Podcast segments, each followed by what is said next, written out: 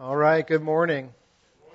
It's good to be with you guys again. I had a, a couple weeks of not being up here, and one week I was away and uh, doing some stuff with family. And last week got to sit under uh, Aaron's teaching. I'm so thankful for Pete and for Aaron and the time that they poured into uh, equipping us and going through this series and, and just the work that they've been doing. It's really been awesome to have other people join in along the way Matthew, David, um, James, will be next week. Um, so we, we've been in a series that we've been called True and Better. Uh, and we've been going through looking at 13 different characters in the Old Testament and asking the question, how is it that each of those people points to the true and better version of themselves? Uh, because oftentimes the way that we read the Bible is that we read it as a moralistic tale of how we should act or the ways that we should live our lives better. And we look at biblical characters, we go, how do I model or, or model my life after their example? And oftentimes what God is doing is He's not sharing the lives of these people for them to be an example. He's sharing the lives of these people to show how God is at work in each of their lives to point us to the true and better Jesus. And so we're, we're doing this all the way up until Easter, and on Easter Sunday we're going to be talking about the true and better resurrection and how God has, has done the best work possible to make us new and give us new life. So uh, I'm, I'm excited for that as well. So uh, if you were with us the last couple of weeks, you'll know that what we did is we, we looked at Solomon, who was a king, and then Elijah, who was a priest, or I'm sorry, a prophet. And, um, and Solomon great, built this great empire uh, for the nation of Israel. But uh, even though he was wise and God gave him wisdom, he used that wisdom for his own benefit rather than for the benefit of his people to amass wealth for himself. And so the, the nation begins to fragment and fracture into two different groups of people. And so God then sends these people called prophets to warn Israel and to draw them back into relationship with God and to say to them, look, you're going the wrong way. This is not going to go well for you. Come back to Him. Understand what it means to be His people. And what we find through the story, if you keep reading from Solomon through Elijah, different prophets, is that eventually what happens is that God comes to a day where He says, You have completely gone off the rails, and you have completely turned away from me. And so, in this day, at this time, for your good, I am actually going to use other nations to conquer you. Which seems like a really bad thing, right?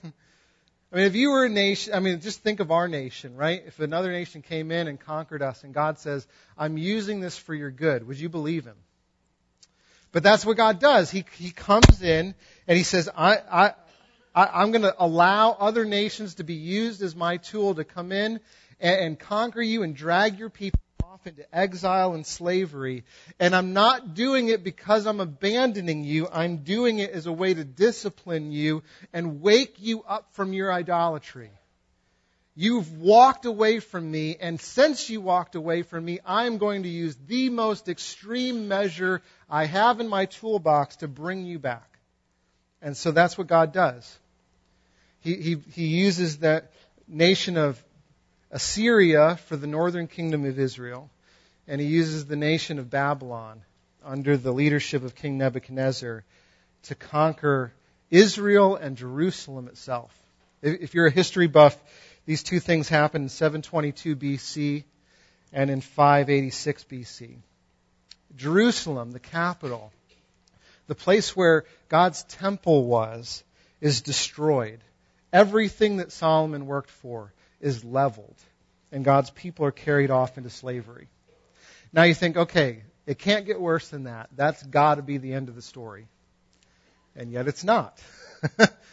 because as mighty as Babylon was, God actually rose up another nation called Persia who then dominated Babylon in 597 BC. Not long after Israel was taken captive uh, by the nation of Babylon.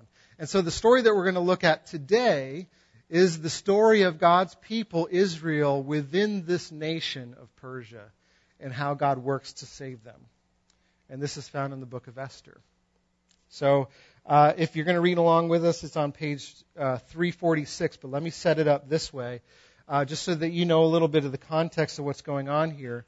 God's people are now living as exiles. They're living as strangers among the Persian Empire.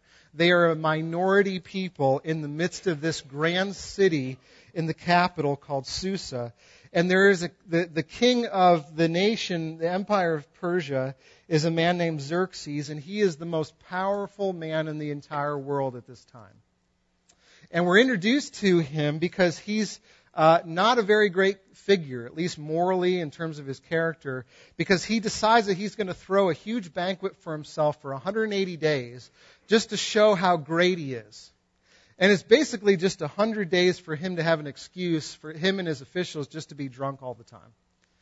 And so they have this lavish party, and, um, and he calls to his queen, and her name is Vashti, to come and basically dance before his officials. He wants to parade her around as a possession of the king because that's how powerful he is. And Vashti does something really unexpected.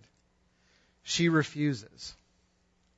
Now, you don't refuse the most powerful person in the, in the world without there being consequences. And what happens to Vashti is she ends up getting removed as queen. She's put aside, and, and, and Xerxes says, I will not have you as my queen anymore because you did not do my bidding. And so what he does instead is he says, I'm going to go and look for a new queen, a compliant queen, a pretty queen, one who will do all of my bidding, everything that I ask, no matter what. And so he looks throughout his entire empire, and, th- and who he finds is this young, beautiful, Jewish girl named Esther. And so he decides to take Esther first into his harem to be a concubine, and he sleeps with her. And it says that she was pleasing to him.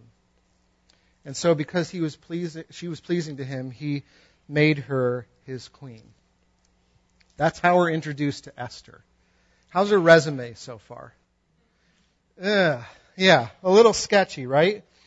Um, it, it gets worse though because Esther now is the queen of the nation of Persia, but she realizes what happened to the previous queen. And so what she does is because she thinks maybe that her identity as a foreigner, as a Jewish woman, isn't going to go so well with the, her new king, her new husband. And so she decides that she's going to go with the flow and keep it a secret. And so she becomes submissive and cowardly, promiscuous, and she breaks almost every covenantal law that the nation of Israel had. She, up until this point, she is no Jewish hero, according to the Jews' own kind of story and and uh, and history. And yet, even though this is Esther's background, this is her backstory, even though she has compromised herself in almost every way, God allows her to rise into a seat of incredible power in the most influential nation, empire on earth. Why in the world would God do that? Let's read, and we'll find out. Page 346. This is Esther chapter 4, and we're going to read verses 5 to 17. Then Esther summoned Hathach, one of the king's eunuchs assigned to her to attend her, and ordered him to find out what was troubling Mordecai and why. Mordecai is her older cousin who, take, who had taken care of uh, Esther since she was a small girl. So Hathach went out to Mordecai in the open square of the city in front of the king's gate. Mordecai told him everything that had happened to him, including the exact amount of money Haman had promised to pay into the royal treasury for the destruction of the Jews. There's a big problem.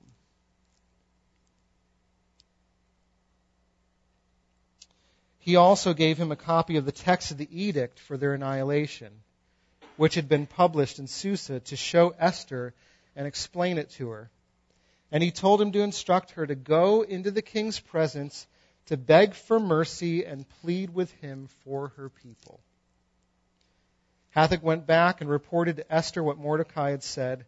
Then she instructed him to say to Mordecai, All the king's officials and the people of the royal provinces know that for any man or woman who approaches the king in the inner court without being summoned by the king, has but one law that they be put to death, unless the king extends the gold scepter to them and spares their lives. But 30 days have passed since I was called to go to the king. When Esther's words were reported to Mordecai, he sent back this answer Do not think that because you are in the king's house, you alone of all the Jews will escape. For if you remain silent at this time, relief and deliverance for the Jews will arise from another place. But you and your family's, father's family will perish. And who knows but that you have come to your royal position for such a time as this?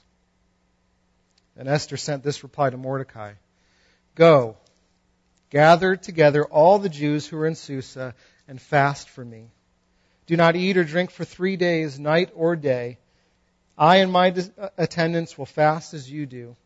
When this is done, I will go to the king, even though it is against the law. And if I perish, I perish. So Mordecai went away and carried out all of Esther's instructions. So Mordecai goes and he, he presents himself at the, the king's gate. And he's trying to get the attention of his younger cousin. And he's in mourning because of what's going to happen to his people.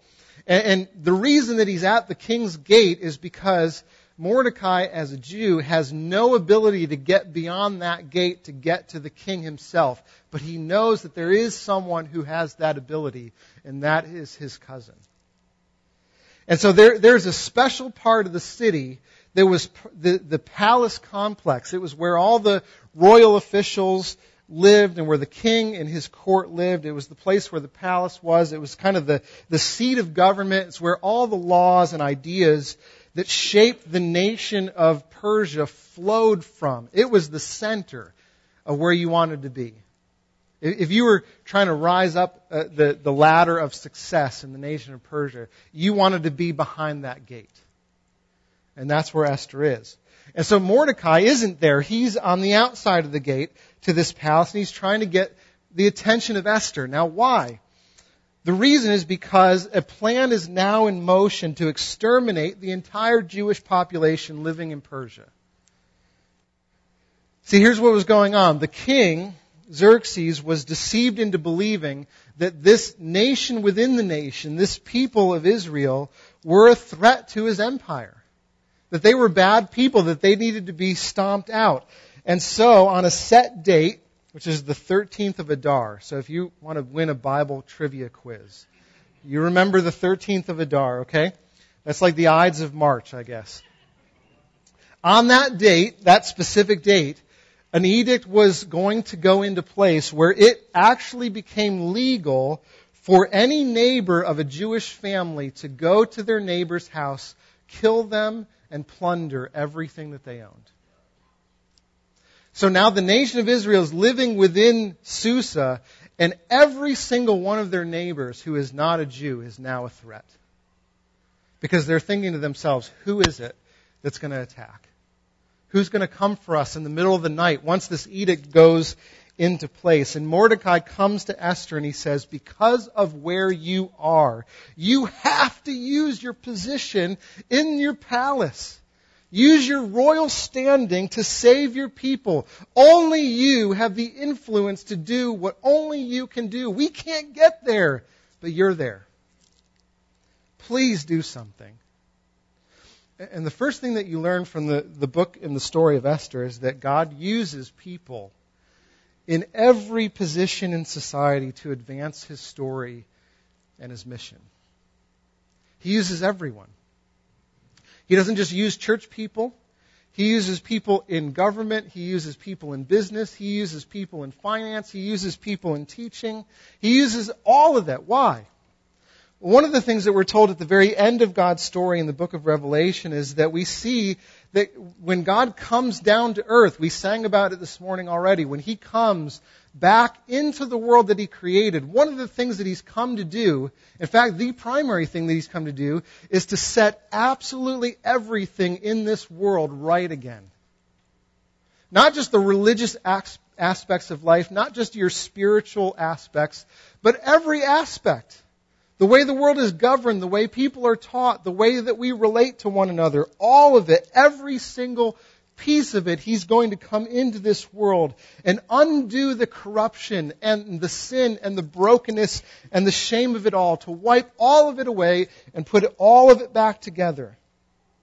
See, the end of our story, the, the end of, of God's story is not just that we get taken out of the world and the world goes to hell in a handbasket.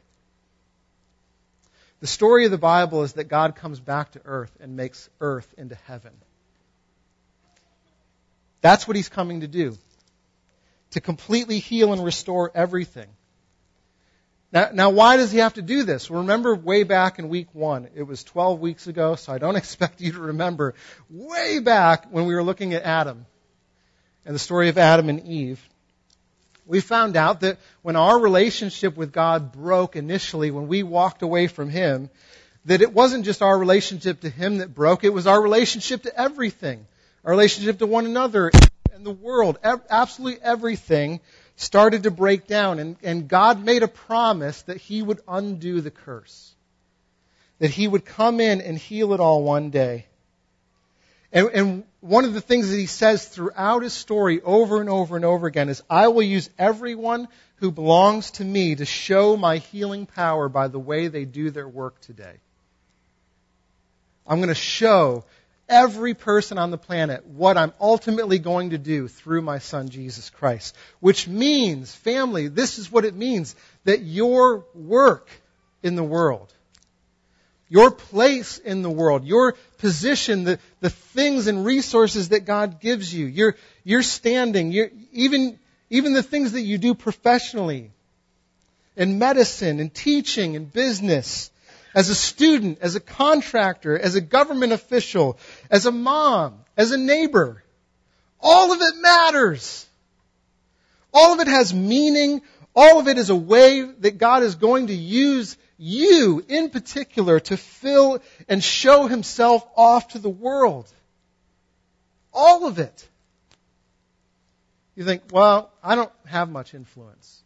You have way more than you realize. I, I'm the low guy on the totem pole. It doesn't matter. So is Esther. Look how God elevated her for such a time as it was. See, Esther's story says that the Jewish people were in exile, that Jerusalem was destroyed, right? We already mentioned that. But at this point in God's story, Israel was actually given permission to start to go back to their homeland and to rebuild. And so right now, during this story, in Esther's day, there are a group of God's people who are emigrating back to the nation of Israel to rebuild the walls, to rebuild the temple, to put everything back together again. And yet, so you would expect, if God is going to be working in the world anywhere, it's going to be where? Back home. In Israel. That's going to be the place where He's working. Where does this story take place again? thousands of miles away. In pagan Persia, in the most corrupt, upside down nation, the most power hungry individuals on the planet. And, and look who he's using to do it. He's using a government official who's afraid to tell people about her true identity. See, God takes Esther, who got to where she was through terrible decision making, and he makes her into someone great in order to save his people and to show the world what he looks like. So let me ask you this. I'll just throw these things out there. What are some of the spheres of influence that God has given you? What are some of the positions, the palaces that you live in? If you're new to us, we often dialogue, so you actually get a chance to respond. So, where, what what influence has He given you? Man, responsible for 110 people. Big responsibility, right? With that responsibility comes incredible influence. What's that? As a parent. Yeah. For your kids, there's no more influential person in the first 18 years of, your, of their lives than their parents. And you think as a parent, ah, it's not true. I mean, they're always listening to their friends and they kind of do exactly what their friends tell them to do. It's not true. They're watching you, mom. They're watching you, dad. Incredible influence. What else? In your neighborhood? Yeah. With your neighbors and your friends. I often think that, you know, most of what you do is hidden behind walls, and, and much of it is, but don't underestimate the amount of influence that you can have over the people that you live next door to. Yep. Yeah, so if you're in the in, in the medical field, not just the people that you work alongside or, or help to manage and make sure that they're effective in their jobs, but the people that you are exercising that health care to. Incredible amount of influence. Anything else? Yeah. Shaping young minds, right? Teaching. Uh, here's the thing that I want you to see, and even if you didn't kind of offer the sphere of influence that maybe you have, I, this is what I want you to see over the spheres that you do have. You have been put into your position for such a time as this. You're not in it by accident. It's not coincidence. So here's the thing about the book of Esther. It is the only book in the entire Bible where God is never mentioned once. Read it. Go through the entire story. He's never mentioned once. And here's the reason.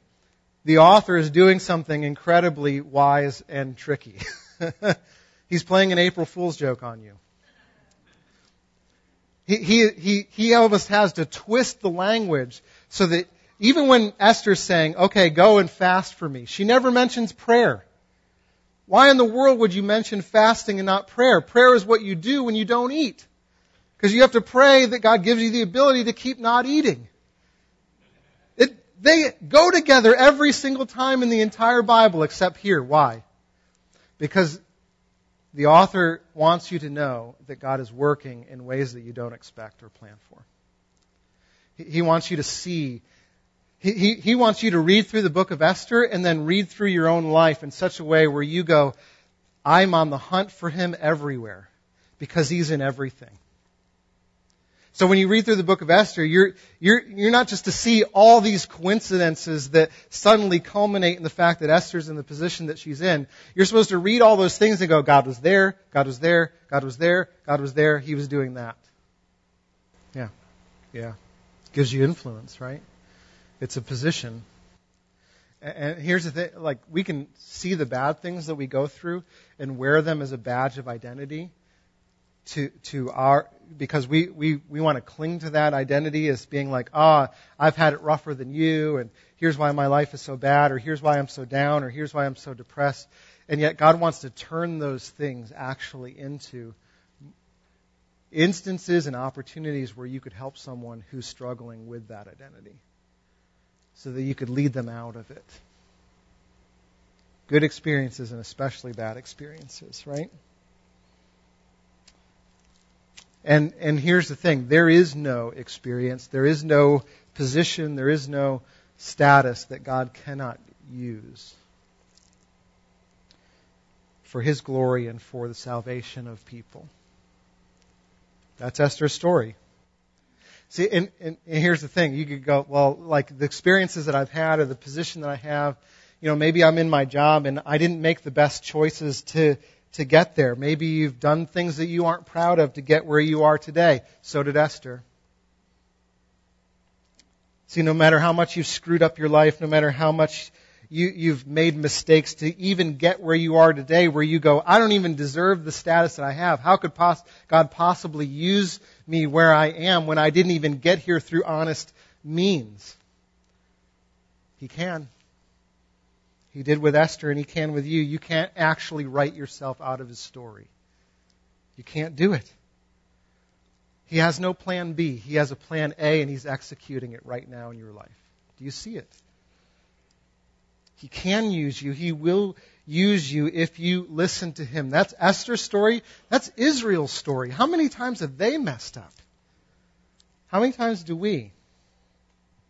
See, his story always confronts us with this that he continuously pursues even horrible people with incredible grace. And he does it even though we don't ask for it, even though we don't deserve it, and even though we don't appreciate it when we get it.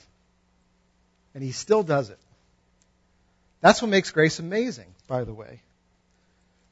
So just consider whether or not he's telling you, I will use you. Are you willing? Will you say yes? Now, here's the thing that you need to know before you say yes, okay? Don't rush the stage uh, and, and, uh, and, yeah, I'm in, because there's something that you need to know. There's incredible risk with saying yes. It's really, really risky. Why do I say that? Because look at Esther's story. Uh, Esther's first reply to Mordecai uh, she goes on and she says, All the king's officials and the people of the province know that any man or woman who approaches the king without being summoned by the king has one law they die. Unless the king extends the golden scepter to them and spares their lives. But 30 days have passed since I was called to go to the king. She go, she's saying to, to, to Mordecai, Do you understand what you're asking me to do? Do you understand the risk that's involved, the danger that I'm in? Do you know that if I go to him without calling me, I could perish. And I, I don't know if you're aware of this, Mordecai, but the reason that I got to be queen is because the previous queen went to the king and she was taken out. She stood up to his power. And the king didn't like that very much, and so that's why I'm queen. And by the way, I haven't even been called to the king's side for 30 days. Do you think he sleeps alone at night? I don't have his favor. If I go to him, I'm throwing everything away. How in the world can you ask me to do this? and Mordecai goes, I know exactly what I'm asking you to do. And I'm asking you to do it anyway. Because this is his reply to her. Do not think that because you're in the king's house, you alone of all the Jews will escape. If you remain silent at this time, relief and deliverance for the Jews is going to arise from another place. God is going to save us. He's either going to use you or he's going to use something else, but he's going to do it. But if you choose not to get on his plan, you and your father's family will perish. And who knows but that you've come to your royal position for such a time as this. In other words, what he's saying is, look, if, if you risk you losing your place, yeah, you might lose everything. I know exactly what I'm asking you to do. But if you don't risk losing your place, if you don't use, risk losing your reputation, your status, your position, if you don't use it for God's mission, you will lose everything. Because you will not be on His plan, and His plan gets worked out every single time. See, if your people are killed, you're going to be found out and killed too. And if help comes from another place, you're still going to be found out and you're going to be a traitor to your people. And what's going to happen to you then? See, this is your only choice is to be risky with what God's given you. Now you think, okay, what in the world does that have to do with me? It has everything to do with you. Because whatever position that you have, which you have far more than you realize, is a position, is a status, is a, is a place to be used for more than just your personal comfort, your personal advancement, your personal provision, your personal happiness. Everything that you are given is to be used for people outside the palace and for God's glory. See, here's the thing. If, if you do belong to Jesus, if you're part of his family, then in Christ you have access to the King of Heaven. Do you not? You have authority over principalities and powers. Tremendous influence. Tremendous standing. tremendous position. And you have a secure position that can never be taken away once you're His. See, and here's the thing. If, if you are unwilling to risk the earthly things that He puts in your hand in order to advance the heavenly agenda, then your earthly position at this moment is more central to your identity than your standing with Christ. Did you catch that? Really important. If you're unwilling to risk the earthly things that you have, the earthly influence that God has given you for His heavenly agenda, then that earthly influence and standing means more to you than He does at this moment. Doesn't mean that it always will. Doesn't mean that it hasn't in the past. But you need to know every other position that you have, every other piece of influence that you've been given, your job, your finances, your social status, your family, absolutely everything is temporary and fading. It's momentary. And it's going away. And so why not use it for something that can't perish? Right? I mean, a thousand years from now, when you're living in the kingdom of God and you have a thousand years of security and, position before the king and you're, you're in relationship with him without sin, relationship with his people without sin, and you have the perspective of a thousand years with him and you look back at this momentary 80 years on this planet, isn't it going to shock you that you weren't more risky with it? like, why in the world did I not step out in faith more in light of what I know now? Here's the truth. You know it now. right? And so use it now. You've been given a great, incredible opportunity. You can be risky with absolutely everything that God puts in your hand. Because you know that, that while everything else could be at risk, you will never be at risk. See, you can be risky with your position at work because even if you lose the favor of your administrator, you have the favor of your king, which will never go away. Even if you get passed over for that promotion at work, you know that you are in the highest standing in his heavenly court, which can never be taken away from you even if you chose to give away 10 or 20% of your income to the church and to the poor and away to other people, you know that you have riches in heaven that can be never tampered with, where moth cannot destroy. You can be radically risky. Isn't that right? See, Mordecai says if you're unwilling to use it, then you believe your standing in the world is actually what makes you you. And a day is coming when God in His grace will pull the rug out from under you so that you can see that you've been building your house on sand rather than on the rock. And by the way, if and when that day comes, that is His grace to you to show you that you could have been more risky and that He didn't have to do it. Can you do that? Can you be risky with it? Can, can you step into the gap on behalf of others? Can you take the blame for other people even though it's not your fault?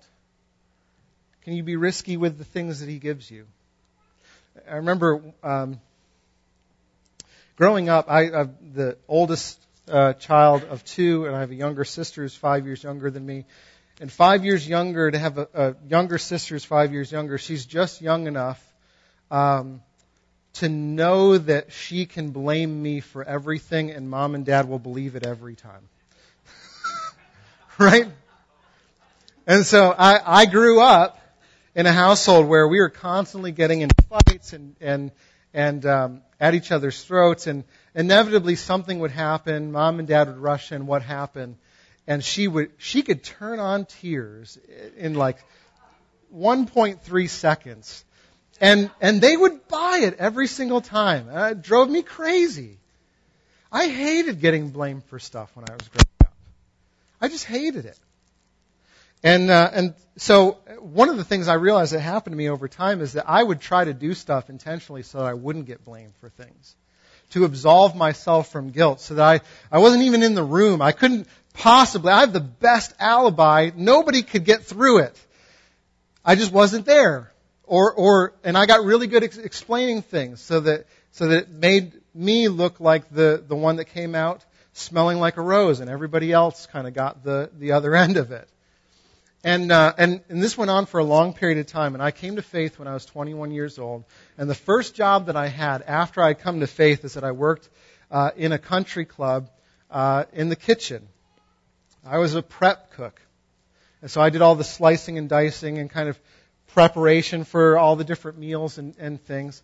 And, uh, and one of the guys that I worked with in that environment was a, a guy who was about two years younger than I am, was at the time.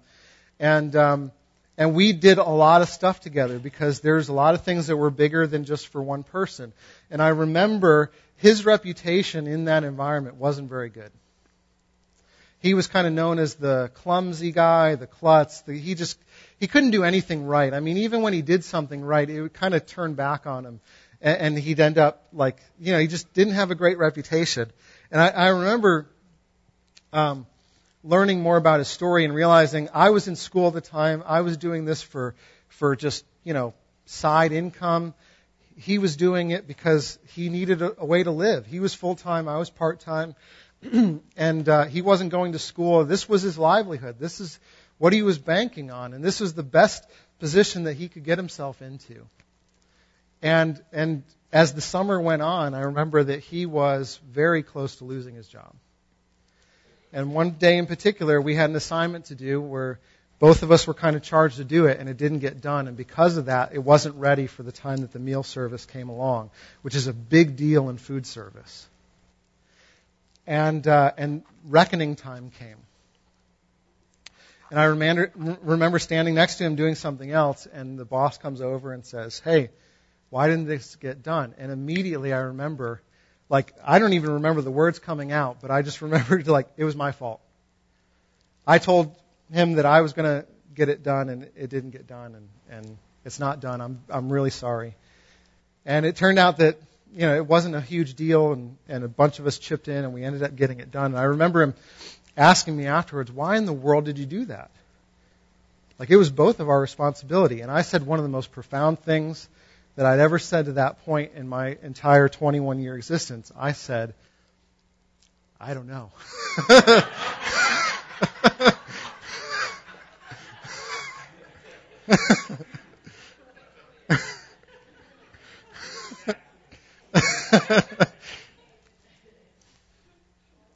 and to be honest, I didn't know. I, I had no idea why those words came out of my mouth until I was doing a Bible study with some of my brother, new, newfound brothers in Christ later on in that semester the following year, and I read the, the words, While we were yet sinners, Christ died for us. And I realized something had shifted in my heart. Something had fundamentally changed about the person that I was then that I wasn't previously. And I wasn't the one orchestrating it and doing it. God actually allowed a kind of a preview into what He was doing in my heart. That He was beginning to root my identity in something deeper, something greater than, than my own sense of shame and blame. He was rooting it in Him. And that's what happens. When, your identity is rooted in the rock, when it's not on shifting sand, when it's based in your identity in Christ and you know that it's immovable, that what God has done for you can never be taken away. That, that at that point, when you realize that He has done that, you can use everything with reckless abandon. You can take the blame for other people even when it's not yours. You, you can, you can use every resource, every finance that He puts in your place because the one who gave it to you the first time could give it to you tenfold. There's nothing that he wouldn't give that he wouldn't continue to give. And he was nothing that he would give that he wouldn't take away if it weren't for your good. Do you believe that? See, if you do, if you believe that, you will be ge- radically generous with your money, with your time, with your stuff, with your status. You will be. And you won't even know why you're doing it. It'll begin to happen. So that's what we learn. We can't, if we can't risk throwing it away, then our security is in something else. So, so how do you grow in your ability to risk it? How do you, how do you do that? And Mordecai starts to give us the answer. He says in verse 14, who knows but that you've come to your royal position for such a time as this? Now, now the word come is a, a, the Hebrew hifil form of the, of the verb. It's passive. And, and it could be translated kind of made to come or brought into your position. You were ushered to where you are. And what he's saying to Esther is, Esther, don't you realize that you haven't gotten to where you are except by God's grace alone? The reason you have the position that you do is because it was a gift from Him. You think your beauty was earned? You think the door of opportunity to, to gain the, the royal palace was something that you found? No, absolutely not. Now here's the thing. We know it applies to Esther, but what if Mordecai were saying the exact same thing to you? What if he were saying to you, Lay, look, you who have been put into your position, in your job, in your family, with your bank account, with your retirement fund, with your home, do you not realize that all of this is a grace, is a gift of grace from God that you did not earn? Now, we're Americans, right? when we hear that things that we've earned, you know, that we've worked hard for, have, have, are actually a gift of grace, what happens in our hearts? We go, no, no, no. It's mine. I earned it. I did what I could. I did everything. You can't have it. And I think what Mordecai and what God would say back to us is, did you, where did you get the talents to work so hard? When did you determine to be born in the United States to have the opportunities that you have? Who gave you the work ethic? Did you earn the work, ethic or was it given to you? Oh, it was given to me by my dad. Well, where did he get it from? Well, his dad. Well, who gave it to your grandfather? And we can keep going back and back until finally you get to the one who has no father, which is the one who gave it in the first place, which is the Father himself. See, everything that you have is a gift of grace. I remember uh, you know, I have an incredible, beautiful, wonderful wife named Mandy. She hates whenever I use those kinds of descriptors, but it's all true. I would say that if she weren't sitting right here. I would. Come on now. And the first time that we had a, a, conversation together, we were both on a retreat in Ocean City at this place called the Ark Retreat Center. And I for such a time as this, just so happened to bump into her on the stairs, and we were both going in opposite directions, and we ended up getting into a conversation that lasted for, what, three and a half, four hours, well into the night. and she just happened to be going upstairs, and I just happened to be going downstairs. You know, but it was my charm and my effort and my good looks that won my wife, right? so you guys know me well enough to know none of that's true. Why did I happen to bump into her that night? It's because she was a gift of grace. Everything that you and I have is a gift from grace, uh, of grace from the God who is the giver of all good things. See, in Esther, she begins to realize this, right? Because she goes from being this sort of complicit, timid, pretty, cowardly little Esther into someone who begins to give orders. And someone who says, if I perish, I perish. I don't care. I'm doing it. So be like her, right? Just be like Esther. Use your position for the good of others. Start telling people who you are instead of hiding it. That's always the moral of the story, right? Well, if you've been here any of the weeks up until now, you realize that there's a problem. Here's the thing though, if you, if you try to follow Esther's example, just like everybody else that we've studied throughout this entire series, it will work for a day. You'll have a really great Monday. but how about Tuesday? And Wednesday? And Thursday? How about next month? See, it won't work. Definitely not over the course of a lifetime. And here's the reason is because if you tell yourself to be like Esther because you know that you haven't, then your primary motivation is guilt. And guilt never lasts. Not in a motivating sense. It lasts for years. Some of you have been in households where the primary motivating way that you were kind of ushered into the way that you should live is through guilt. Guilt in your family, guilt in your church, guilt in your relationships, whatever the case might be. And that guilt lasts, but is it motivating guilt? No. See, guilt turns into self-hatred, not self-motivation.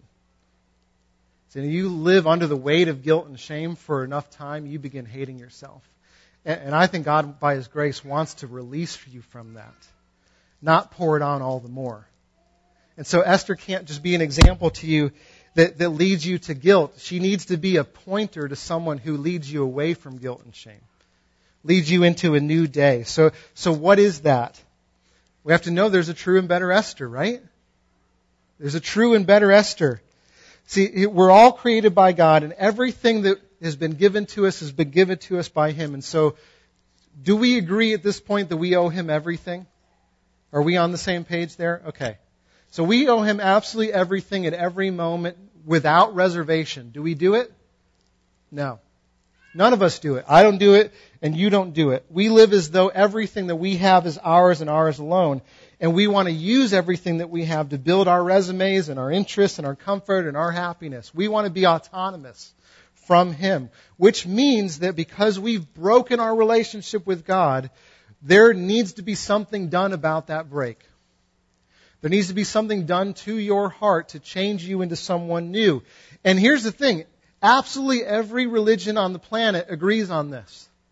Something has to be done. There is a gulf between us and God, and that gap, that gulf has to be bridged somehow. And every other religion other than Christianity says this.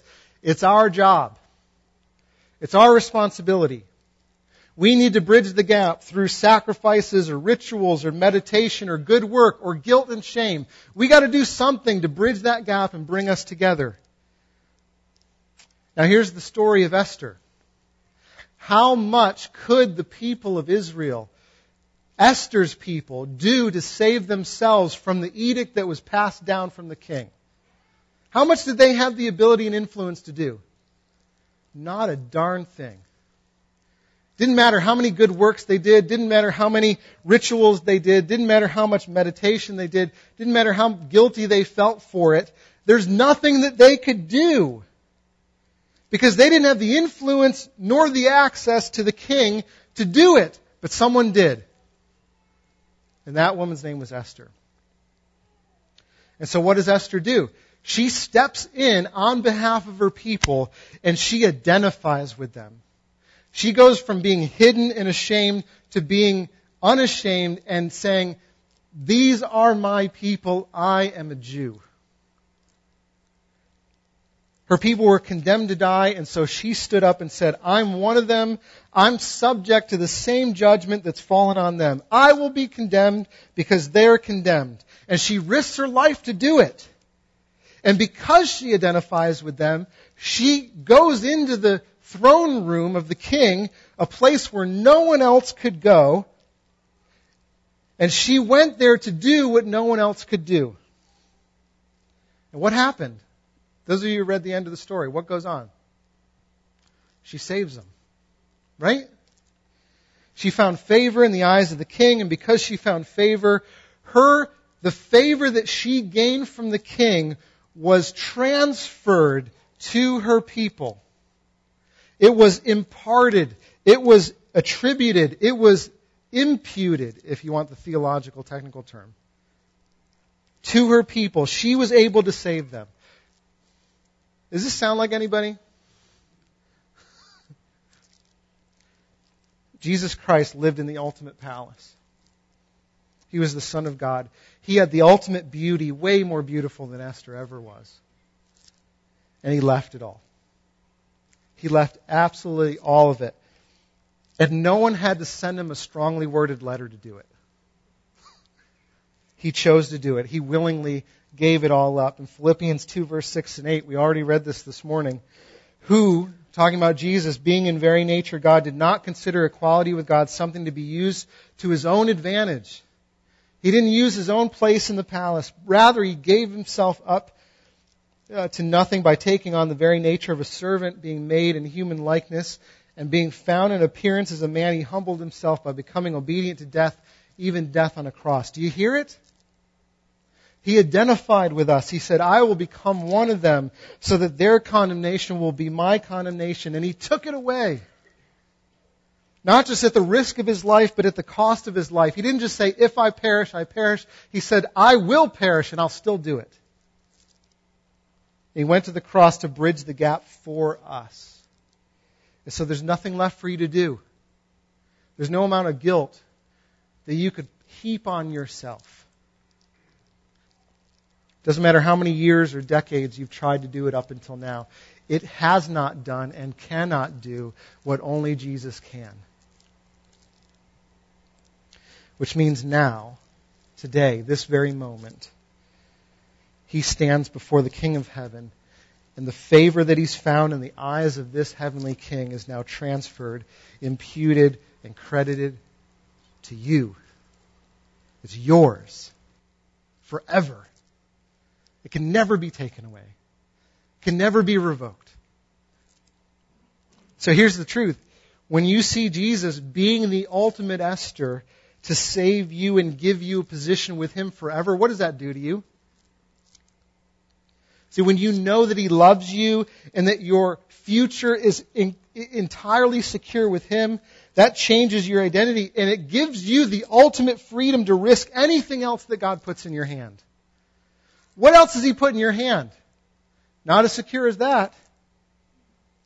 And when you realize He's done that for you, everything else becomes opportunity. See, here's the amazing thing. Esther was able to do what she did only knowing that God gave her a temporary position as the queen of Persia. Right? That's all the grace that she knew, is that God put her in the position as the queen. She had no idea how long she was going to be the queen. And it was only the queen of just, I mean, just the most powerful nation in the earth. I mean, it's not, not that great compared to your position. What's your position? So much greater than Esther's. Why do I say that? Why in the world would I be able to say that? It's because your position, O son, O daughter of the king, is so much greater. It comes from the heavenly king no earthly king can compare. And is so much more secure. It is in a kingdom that will go on forever and ever and ever. And so what that means, family, is that you and I, we have no excuse because we have nothing to fear. Nothing to fear. I just, we'll end on this. If that's true, and you believe it, if you believe it, and I, am not assuming that you do, but let's, let's pretend like you do. If you believe it deep down in your heart, how would you then live? How would you use the, the positions and the influence that you already said that you have in light of what he's done?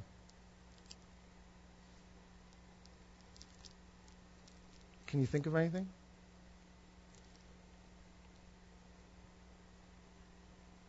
It's a deep question, I know. Might take you all week to unravel that one. One of the things that I was thinking of is is that um, you would use your position to associate with people that aren't in your position. That you would give your, your time and your stuff and your home and your space away to people that don't have the position that you have with the king that you now know. And that you would give it as Christ gave it to you, which is without reservation, to people who don't deserve it and have done nothing to earn it. Wouldn't you? If He did that for you, you would do that for others. And here's the other thing it tells you is that only you are in a position to do what only you can do. Only you have been given the unique opportunities that only you have been given. All of you mentioned something different when we talked about our positions of influence. Uh, Ephesians 2:10 says that we are God's handiwork created in Christ Jesus to do good works which God prepared in advance for us to do. And that word handiwork is the, is the Greek word poema, which is where we get our word poem from, which means that we're his artwork. We're his uniquely crafted artwork. And that you, you in particular have been crafted with certain gifts and talents and strengths and weaknesses and experiences and even pain in such a way that you are, are tuned to, to be his instrument in a way that only you can be for such a time as only you are in. And so that means that there are people that God is sending you to this week as an instrument of grace that only you can be in, that only you can reach. Who is that? Who is that for you? If you don't know, ask him. Because if you're in Christ, then you're a child of God. If you're a child of God, then you have the Spirit in you. And if you have the Spirit in you, you have a mission. Are you walking in it? Now you might say, and this, this is what we'll end on, I don't know, how, where do I even begin? What do I even do? I, I don't even know how to start this. What, where do I even go from here? How will I know what to do? And here, here's the answer. It actually comes from the story. Once Esther takes her takes on her true identity as the queen of Persia and the savior of her people, she begins to use her position and her authority to know exactly what to do, and she starts to tell people what they should be doing, right? The very first thing she does is, I'm going to go do it, you guys fast for me. She gives instructions because now in her new identity, she knows exactly what to do, and she begins to send messages to her people so that they then know what to do. You see where I'm going with this? Jesus, the greater Esther, after his death and resurrection, ascends back into the heavenly palace, and the Bible says that now seated in a position of authority, he knows exactly what to do because he's the one orchestrating history itself. He's not just a bystander, he's actually the one doing it. And not just that, if that weren't great enough, right? He hasn't just sent us a message of what to do. He sent us a messenger. And that messenger's name is the Holy Spirit. You don't just get little momentary messages telling you what to do on occasion from a queen who thinks that she knows what to do. You get moment by moment floods of information from the king who knows exactly what to do because he's the one doing it. How great is that? Right? You, you can't get any better directive for how to live your life than that. To know what to do and how to do it and where to do it. So here's the question. Are you listening to the messenger? because he has a message for you. I'm convinced this morning, if you haven't heard it already, he wants to say it. So let's pray and ask him. Okay? Father, we thank you that you are, wow, you're in charge of history. You're directing history. You, you are seated in a position high above all other principalities and authorities, above every earthly king. Right now, you are directing history, and you are in a position that we cannot go. But you gave up that position for us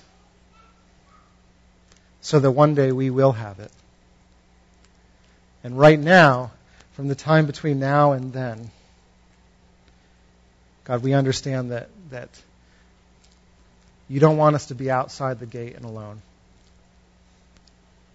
You want us to understand what you're saying, when you're saying it, how you're saying it. And so, please speak to us. Please fill us. Remind us of your love and your grace. And help us, God, to, to, to use what we've been given for the sake of our King. We pray for his sake. Amen.